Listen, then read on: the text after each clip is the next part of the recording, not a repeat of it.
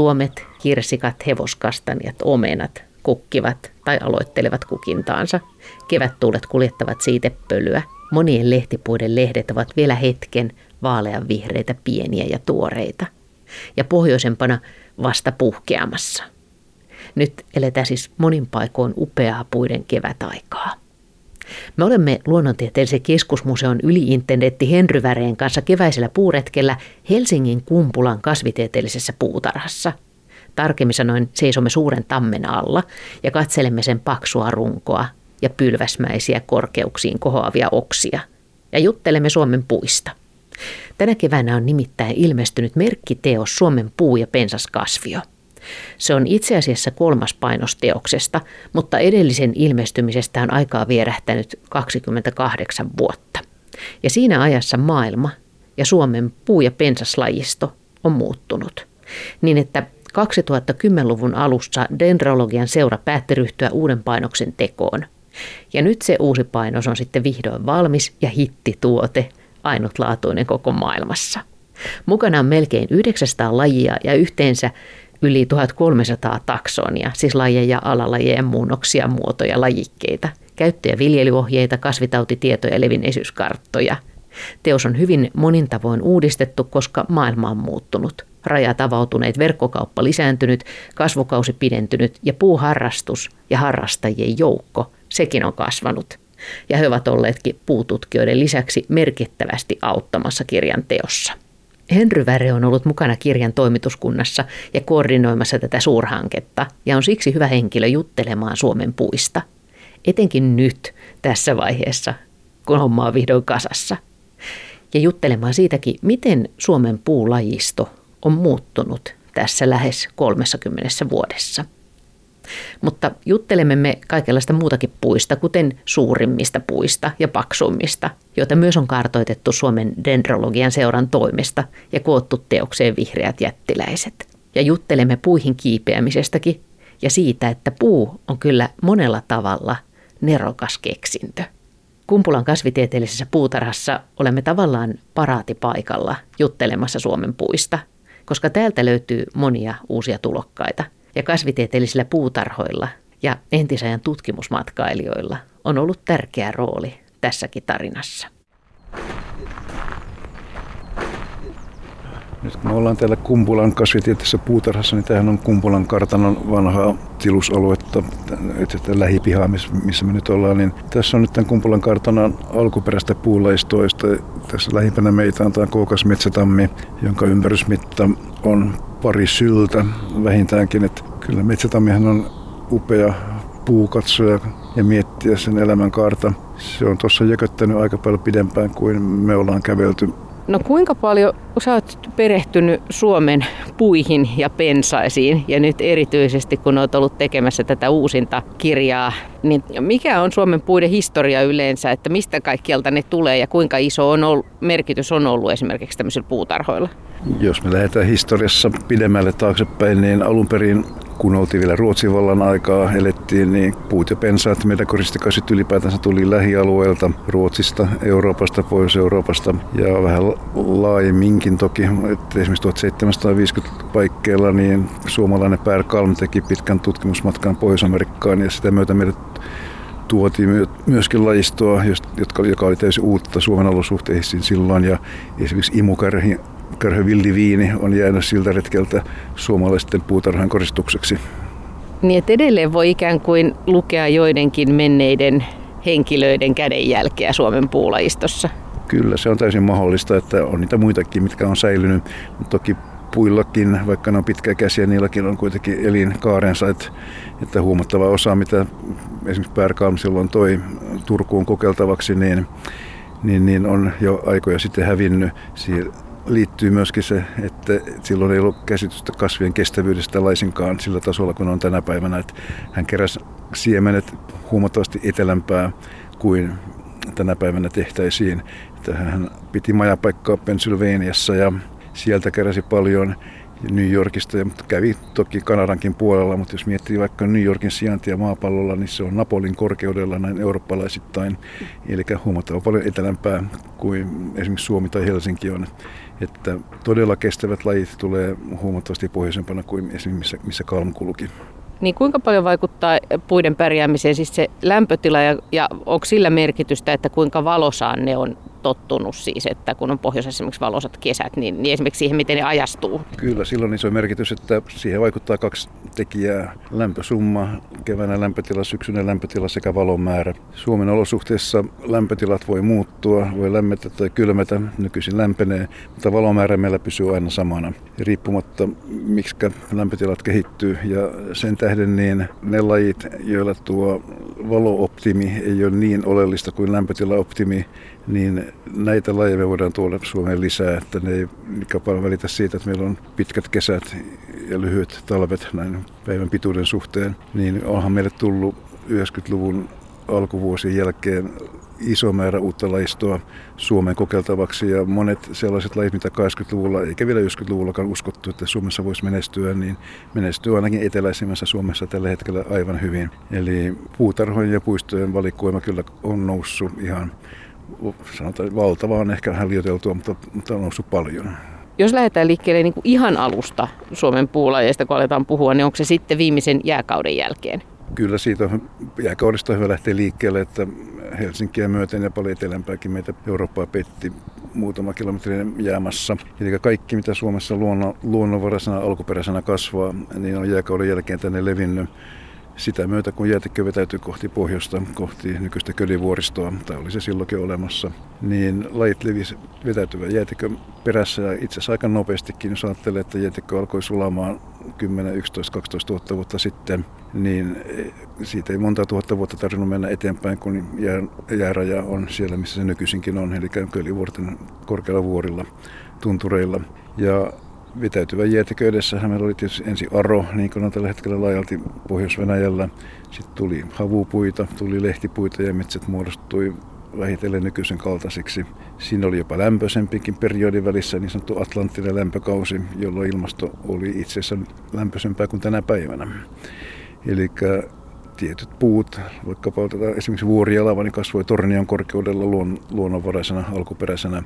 Mutta sitten kun ilmasto kylmeni, sanotaan noin neljätuhatta vuotta sitten, niin silloin kuusi alkoi levittäytyä Suomeen ja monet tämmöiset eteläisemmät lehtipuut niin joutui peräytymään. Osa hävisi meiltä kenties kokonaan pois Suomesta, ainakin jotkut ruohokasvit, mitä on Suomesta löytynyt jääkauden jälkeen, ei kasva Suomessa enää tänä päivänä. Mutta jos nyt sanotaan, että vuoria lavaa kasvaa Keski-Suomea myöten erittäin harvinaisena, niin aikoinaan sitä oli Oulun lännin pohjoisuusia myöten. Mutta mitkä meillä nykyään kasvavista on, on niin kuin vanhimpia, mitkä on ensiksi tullut tänne? No, puuvartista jos mietitään, niin monet pajukasvit kasvaa hyvin lähellä, sanotaan lumen, ikilunta tai ikijäätä, niin ihan varmasti on ollut ensimmäistä joukossa. Myöskin koivu tulee, se muodostaa Suomessa metsänrajaa, mikä on poikkeuksellista maapallolla. Ainoastaan Mackenziejoen varrella Kanadassa on alueita, missä koivu tekee metsänrajaa, että muullahan se on havupuu, pihta, lehtikuusi tai jokin muu. Niin sieltä ne ensimmäiset tulokkaat tuli. Mäntö tuli ilmeisesti ennen kuusta. Kuusi on aika myöhäinen tulokas. Ja jalot lehtipuut, niin ne on eteläisempiä, niin ne on myöskin silloin tulleet jalon tuon atlanttisen lämpökauden aikana, niin kuin vuorijalavakin. Niin kun puhutaan puista, niin helposti ajatellaan jotenkin pitkiä aikoja ja ikuisuuksia ja tämmöisiä, mutta kun rupeaa katsoa tämmöisestä vinkkelistä tätä, niin tämä on ikään kuin jatkuvaa muutosta, jonka keskellä me nytkin ollaan. Suomi on hieno paikka olla biologi. Täällä meillä on luonnonmuutos on ollut paljon nopeampaa kuin keskimäärin ottamaan maapallolla muutenkin luontainen muutos. Ihmisen aiheuttama muutos on sitten ihan toinen asia. Niin me ollaan itse asiassa hyvin nuorta, nuorta maata monessakin mielessä, paitsi valtiona, niin myöskin näin niin kuin ihan fyysisesti. Kaikki, mitä Suomessa nähdään, niin on alle kymmenentuhatta vuotta vanhaa kasvillisuutta. Että jääkausi tai jääkaudet oli siinä välissä noin miljoona vuoden ajan muokkaamassa tätä maaperää nykyisellä kasvistolle sopivaksi. Ja jääkausien välillähän lämpötila oli, lämpötila oli vielä hyvinkin suotuisa, että täällä oli paljon kasvilajeja, jotka tänäkään päivänä ei ole takaisin levinneet. Lehtikuusi on hyvä esimerkki siitä, mitä kasvaa tuossa Suomen itärajan takana Äänisen Karjalassa Vienanmeren rannalle saakka, niin se ei ole levinnyt jääkauden jälkeen meillä vielä takaisin, että sitä odotellessa. Niin se on niin kuin puiden tahtiin ehkä tulossa sieltä. Jos ilmasto-olosuhteet muuttuu mantereisemmaksi, niin sanon mantereisen ilmastoalan puu, niin silloin sen edellytykset kasvaa. Toki lehtikuusi tekee tänä päivänä siementoimia Suomessa myöskin, mutta se on aika vähäistä vielä, että kyllä lehtikuusi, luontaisia lehtikuusimetsiköitä saadaan vielä odottaa. Nyt kun puhuttiin näistä, näistä puutarhoista ja näistä historian ennakkoluulottomista ihmisistä, jotka ovat istutelleet tänne, tänne uusia puita, niin se on myöskin ollut semmoista aikaa, eikö niin, jolloin ei olla osattu varoa niin paljon sitä, että, että mitä riskejä siihen liittyy, että, että uusia lajeja tuodaan joidenkin tautien tai muiden muodossa. Ei ollut mitään käsitystä kasvimaantieteellisistä asioista, että eikä ehkä ajateltu sitä, että se olisi mikään riski ja häpeä, että laji leviää puutarhasta luontoon. Se on vasta tuhatyhdeksänsataaluvun jälkipuoliskolla tullut tapetille, että että ei ehkä halutakaan muuttaa Suomen luontoa liiaksi. Tämä on harvoja paikkoja maapallolla. Puhutaan nyt kaikista Pohjoismaista, jossa luonto on itse asiassa aika alkutilanne lajistollisesti. Toki meillä on tulokaslajeja Suomessakin, jotka meillä täysin sopeutuneet ja leviävät luonnossa, mutta niiden määrä verrattuna Keski-Eurooppaan ja Etelä-Eurooppaan on tosi vähäinen. Eli meillä on Pohjoismaissa, Pohjois-Suomessa luonto ehkä alkuperäisimmillään koko maailmaakin ajatellen. Toki maailmasta löytyy muitakin paikkoja, mutta Pohjois-Venäjähän on laaja sellainen alue, missä sikäläinen samattomuus on eduksi luonnolle. Nyt sä oot ollut tekemässä tosiaan tätä, tätä vastikään ilmestynyttä Suomen puu- ja pensaskasvioteosta. Kirjan ensimmäinen painos vai versio vai mitenkä se sanotaan, kun tätä on nyt paljon muokattu ja uudistettu ja tehty ihan uudeksi kirjaksi, niin, niin tota, mutta ensimmäinen ilmestyi kolmekymmentä vuotta sitten, eli tässä välissä on tapahtunut paljon. Se on aika hämmästyttävää, että muutos on ollut kova. Muutos on ollut valtava tänä aikana, että jos mä itse olen kuusikymmentäluvulta asti elänyt ja katsellut tätä menoa, niin yhdeksänkymmentäluvulla tapahtui suuri muutos ilmaston suhteen. Mä asuin tuhon aikaan Oulussa pitkään, lähes kaksikymmentä vuotta. Mä muistan aivan hyvin sen ensimmäisen kesän, kun mä näin Oulussa vaahteran taimia, tavallisen metsävaahteran taimia vuonna tuhatyhdeksänsataayhdeksänkymmentäviisi. Ja sehän oli selkeä merkki siitä, että nyt ilmasto oli lämmennyt niin paljon, että vaahtera pystyy tekemään kypsää siementä. Tämän jälkeen vaahtera on tehnyt kypsää siementä paljon pohjoisempanakin ja samoin monet muutkin puulajit, joiden siementen tekokyky oli aikaisemmin ehkä vähän alentunut. Ihan kotimaisen metsälehmuskaan ei tehnyt siementä kovin hyvin. Tuossa sanotaan viisikymmentä-, kuusikymmentä-, seitsemänkymmentäluvulla, ei vielä kahdeksankymmentäluvullakaan, mutta tänä päivänä metsälehmuksen siementaimia löytää aivan helposti, että kyllä me kohti pidempiä kasvukausia mennään. Olitko hämmästynyt silloin siellä Oulussa? Kyllä se, siis se oikeasti kiinnitti huomiota sillä, että mä tämän, no jopas. Ja sitten mä tein siihen aikaan myöskin selvitin Oulun viljeltyjä puuvartisia, mitä koulusta löytyi. Kirjoittelin niistä, niin toinen mikä tuli sitten aika pian vasta oli vuorialava. Ja kyllähän se on niin kuin signaali siitä, että nyt on jokin muuttunut. Se on ällistyttävää ajatella, että kun puut on kuitenkin niin pitkäikäisiä, niin näinkin lyhyessä ajassa me nähdään, tai ei niitä varmaan muuten nähkään, kuin jos esimerkiksi paneutuu tähän niin kuin tämmöisen kirjan puitteissa, niin sitten pääsee näkemään sit niitä isoja muutoksia, mitä täällä tapahtuu. Että ne on niinkin nopeita.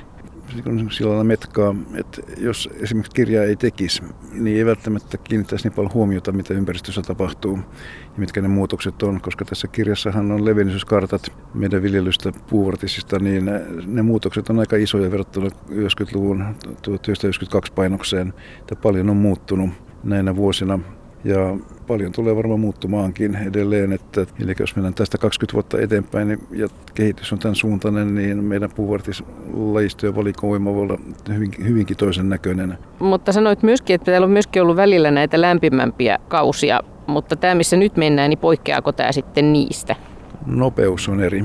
Eli silloin kaikki tapahtuu luonnon omaa rytmiä aika nopeasti silloinkin, että atlanttinen lämpökausi kesti sanotaan kolme neljä tuhatta vuotta, nyt tarkkoja lukuja muista, niin se on kuitenkin paljon enemmän kuin kaksikymmentä vuotta. Kun muutos tapahtuu kaksikymmentä vuodessa, niin luonnon sopeutumisen mahdollisuudet on paljon heikommat. Eli silloin lajit saattoi levitä kohti pohjoista ja kohti etelää omaa rytmiään. Osa katosi kokonaankin Suomen laistosta, vetäytyi Suomen eteläpuolelle. Osa ehkä sinittelee kaikkein suotuisimmilla paikoilla harjualueella Etelä-Hämeessä. Onhan meillä kasvilajeja Suomessa, jotka on tämmöisiä niin sanottuja lämpökauden reliktejä, joista hyvänä esimerkkinä on entinen Hämeenkylmän kukka, nykyinen Sormikylmän kukka. Olet ollut monta kymmentä vuotta mukana Dendrologian seurassa, joka on nyt jo viidenkymmenen vuoden ikäinen. Siis onko Suomessa pitkä historia puututkimuksella ja puuharrastuksella? harrastuneisuudella?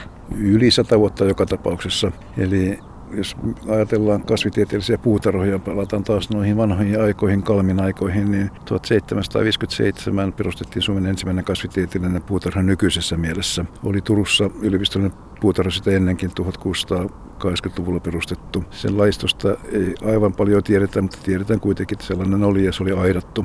Mutta se rappeutui tuhatseitsemänsataaluvun alussa, kun oli ison vihan vuodet. Mutta tuhatseitsemänsataaviisikymmentäseitsemän se avattiin uudestaan Turun keskustassa ja sitten niitä tuli myöhemmin yliopistoyhteyteen enemmänkin, mutta ennen kaikkea varakkaampi väestö alkoi tuhatkahdeksansataaluvulla, osittain jo tuhatseitsemänsataaluvun lopulla perustamaan itsellensä puutarhoja, joissa oli myöskin puuvartisia, mutta sen varsinainen laistollinen kehitys, runsastuminen tapahtui kuitenkin ehkä sanotaan tuhatkahdeksansataaluvun jälkipuoliskolla.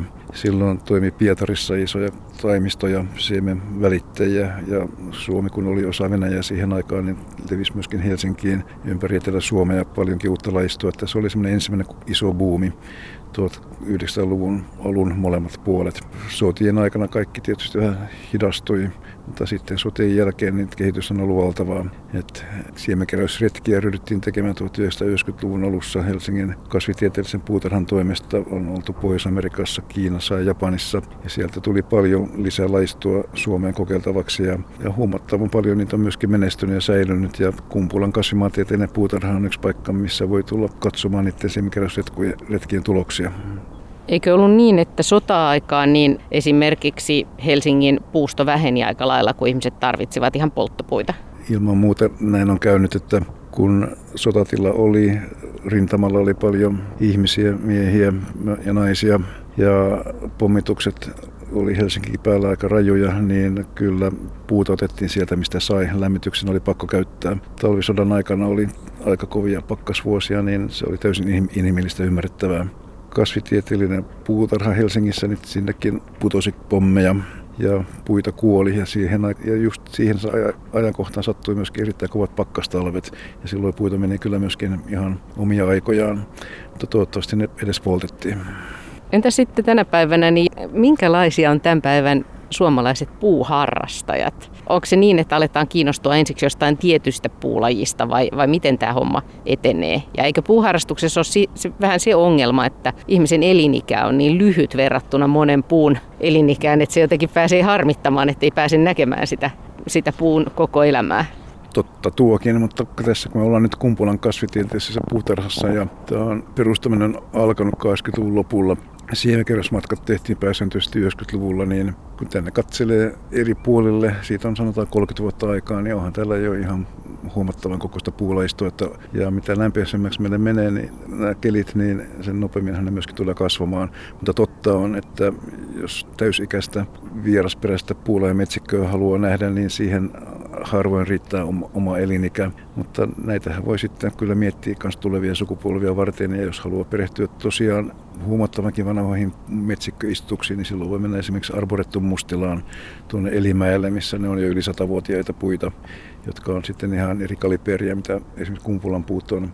Entäs sitten tämä harrastajapuoli, että onko se tosiaan onko niin, että ihmiset erikoistuu harrastamaan jotakin puulajiryhmää esimerkiksi? Harrastajia on kahta ryhmää, että on just näitä, jotka keskittyy vaikkapa tammiin. Mä tunnen muutamia ihmisiä, jotka ei oikeastaan mistään muusta puhukaan kuin tammista.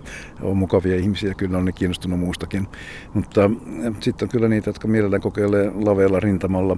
Jotkut harrastaa pelkkiä rododendroneita, eli alppiruusia, että on semmoisia henkilöitä. Itse mä harrastan monipuolisesti, mitä nyt satun saamaan, että mun oma harrastus ei ole ehkä tämmöinen kovin puutarha-arkkitehdin jäljen mukaista, että mitä nyt mistäkin milloinkin saa ja puutarhaan tulee laitettua ja katsottua. Mutta kyllä mä luulen, että enimmäkseen kuitenkin ihmisillä on laajempi valikoima. Mutta sittenhän puita, puita voi harrastaa niinkin, ettei, ettei välttämättä istuta niitä, vaan, vaan yrittää esimerkiksi opetella niitä tai katselee komeiden puiden muotoja tai jotain semmoista. Sä oot myöskin itse asiassa perehtynyt Suomen suurimpiin puihin. Missä niitä on, mitkä puut kasvaa suurimmiksi ja eikö se ole sitten jännää, kun näkee jonkun todella suuren, että miten se muoto muuttuu esimerkiksi, minkälainen se sitten on tosi suurena?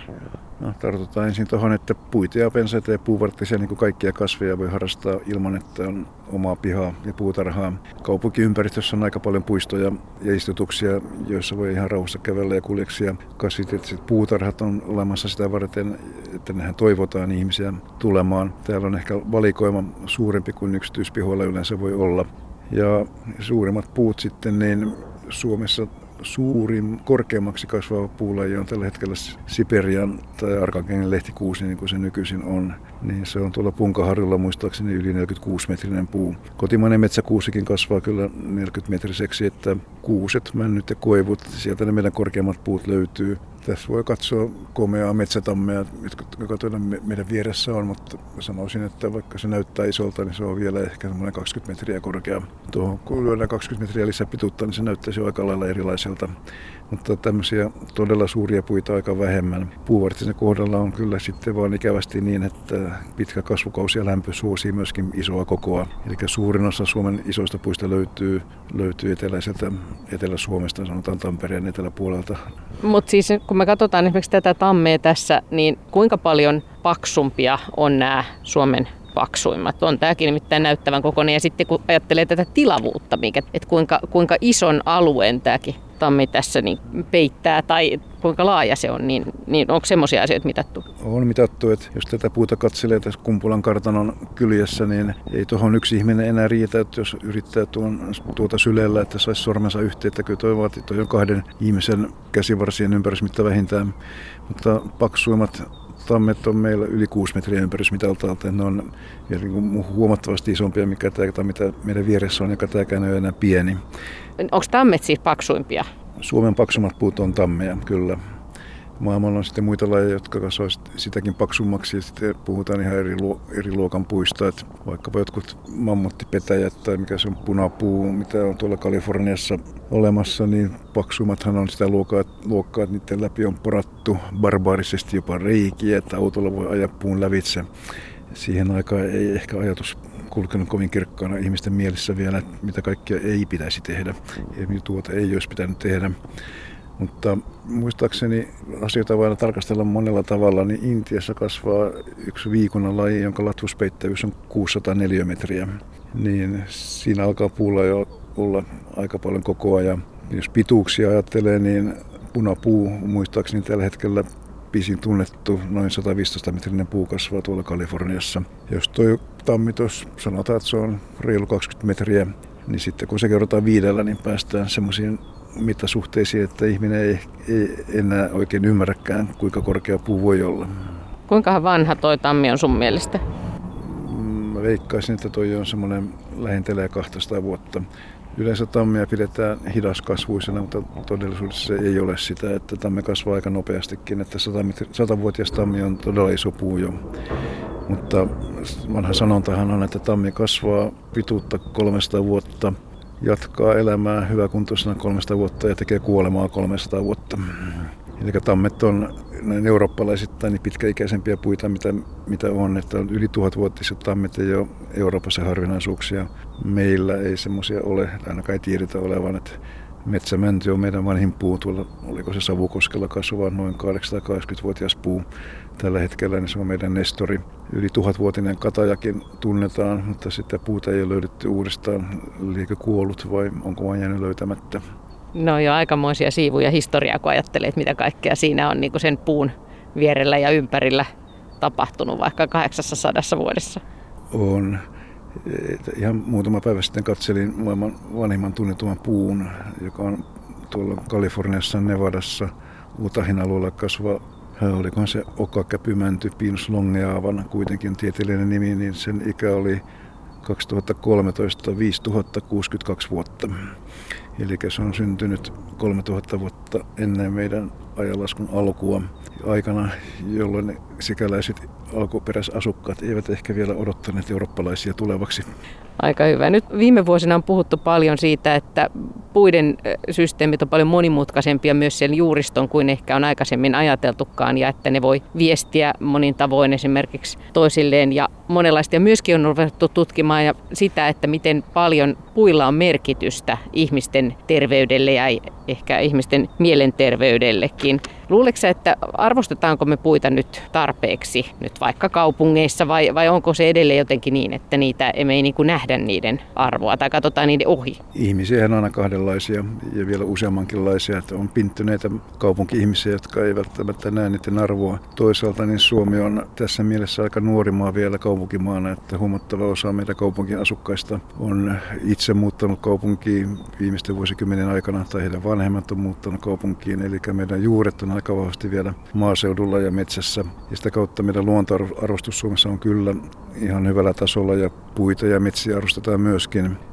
Suomen ongelma, oikeastaan eihän se tietenkään ongelma ole, mutta on se, että Suomessa ei tarvitse kovin paljon matkustaa, että päästäksensä metsään. Ja meillä se on niin luonnollinen asia edelleen, että ehkä tätä moni ei edes tulisi ajatelleeksi, että, että, että entäs jos se ei onnistuisikaan. Mä olen joskus jo kauan sitten, kun kävin Yhdysvalloissa ja kävin San Franciscossa, niin mä tapasin siellä itsenikäisiä nuoria kaksikymppisiä. He eivät ole ikinä poistuneet kaupunkialueelta. He, he eivät ole mitään, mitään käsitystä, mitä on kerrostaloalueiden ulkopuolella, että se jotenkin hätkähdytti silloin jo, että kuitenkin kun tulee Suomesta, niin tuntuu ajatuksena aivan käsittämättömältä, että eikö ole käynyt koskaan kaupungin ulkopuolella.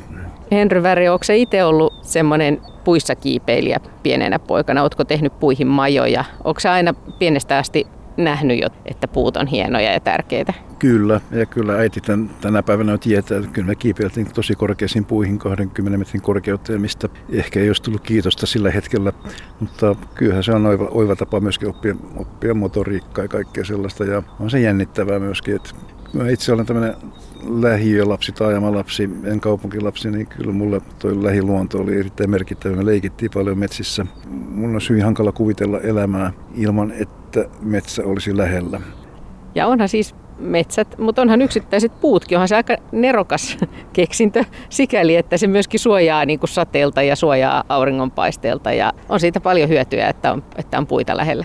On sadesuoja, siihen on kiva nojata. Mä itse tykkään levätä paljon, kun mä olen metsässä, ettei mulla ole tarkoitus koko ajan ravata eteenpäin, vaan mielellään pysähtelen ja katselen ympärille, syön hyviä eväitä ja nautiskelen. Niin metsä on oikeastaan henkinen olotila, että siellä on vaan hyvä olla.